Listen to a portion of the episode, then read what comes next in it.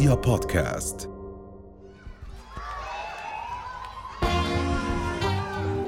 مرحبا. فريق بودكاست نقلا عن العالم رح يحاول اليوم وبكل حلقة ياخدك في جولة حول العالم. نتعرف من خلالها على عادات مشكلات اختراعات وغرائب ومواضيع غير متوقعة.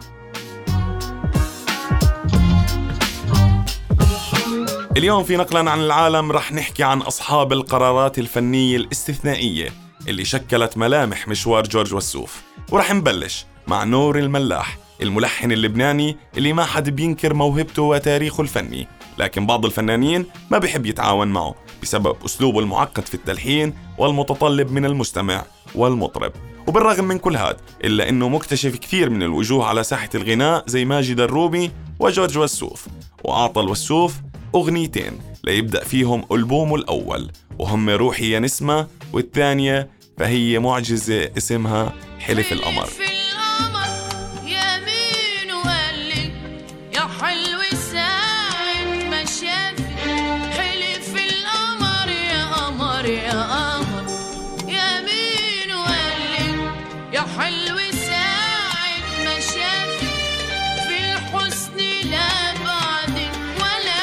بعد هاي الدفعة الأولى اللي منحها الملاح لجورج وسوف كان ممكن إنه وسوف تصيبه لعنة الون هيت ويصير المغني اللي غنى حلف القمر واختفى.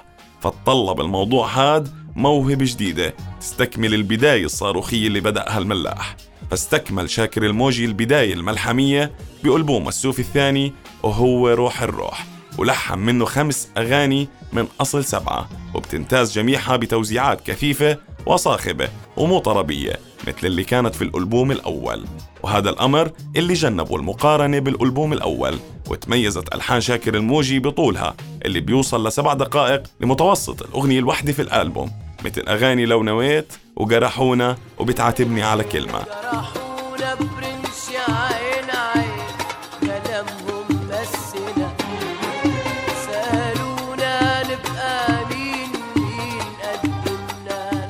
وبعد هذا الألبوم بيقوم شاكر الموجي بتأكيد بداية جورج والسوف الصاروخية بإنها مش عبثية بألبومه الثالث شيء غريب اللي كان مسؤول فيه عن أكثر من 80% من الألحان منهم غلابة في الحب وويا القدر لتنتهي حقبة الموجي وتقتصر بعد هيك على أغنية واحدة في الألبوم الرابع والخامس. في الألبوم الرابع والخامس نفسهم احتكر صلاح الشرنوبي تلحين باقي أغاني ألبومين كلام الناس وليل العاشقين. أما الألبوم السادس لسه الدنيا بخير فبيظهر فيه على استحياء اسم جديد وهو أمجد العطافي اللي ما كانت مشاركته إلها أهمية في هذاك الوقت لكنه ثبت لنفسه مكان في الفترة اللي بدأ فيها صوت جورج في التحول للي بنعرفه اليوم. وتناوب في هذاك الوقت محاولات ما كانت ظابطة لصلاح الشرنوبي وشاكر الموجي والجديد العطافي في تجريب شو اللي ممكن يزبط مع الصوت اللي عماله بتغير بشكل مو متوقع. وخابت معظم المحاولات إلا محاولتين عشوائيتين. وهم طبيب جراح وأنا آسف. لتيجي بعد هالمرحلة الذهبية في مشوار والسوف وسيطرت عليها ألحان أمجد العطافي بشكل حصري تقريبا. واللي بدأت بألبوم دول مش حبايب بعده زمن العجايب وإنت غيرهم وسلف ودين وتأخرت كتير. وهي من أكثر المراحل في مسيرة الوسوف تميزا. خصوصا إنها ما بتعتمد على أغنية هيت تحمل الألبوم. ناري ولهفة قلبي ليلي وسهري وحبي حتى جراحي وألمي وأسفي وندمي. سلف ودين أيامي وأحلامي أشواقي وغرامي.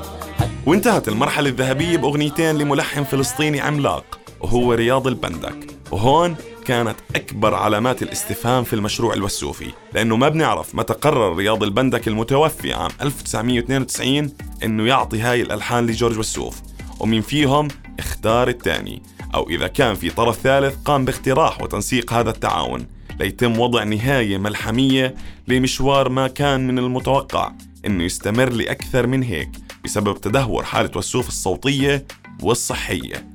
وكان لازم تكون تأخرت كتير خاتمة نهائية أو بداية لمرحلة جديدة بيأدي فيها وسوف ألحان على نفس النهج والجودة.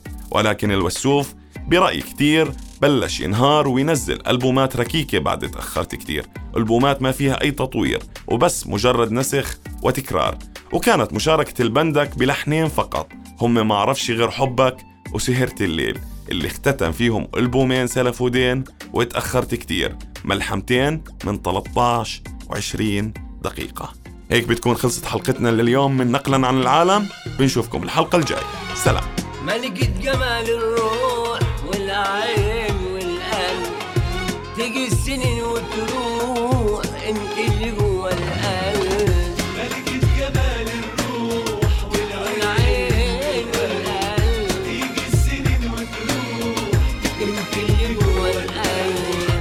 وأنا لو عايشة عمري وحياتي من تاني. في كل لحظة هقول انت اللي ملكاني. رؤيا بودكاست.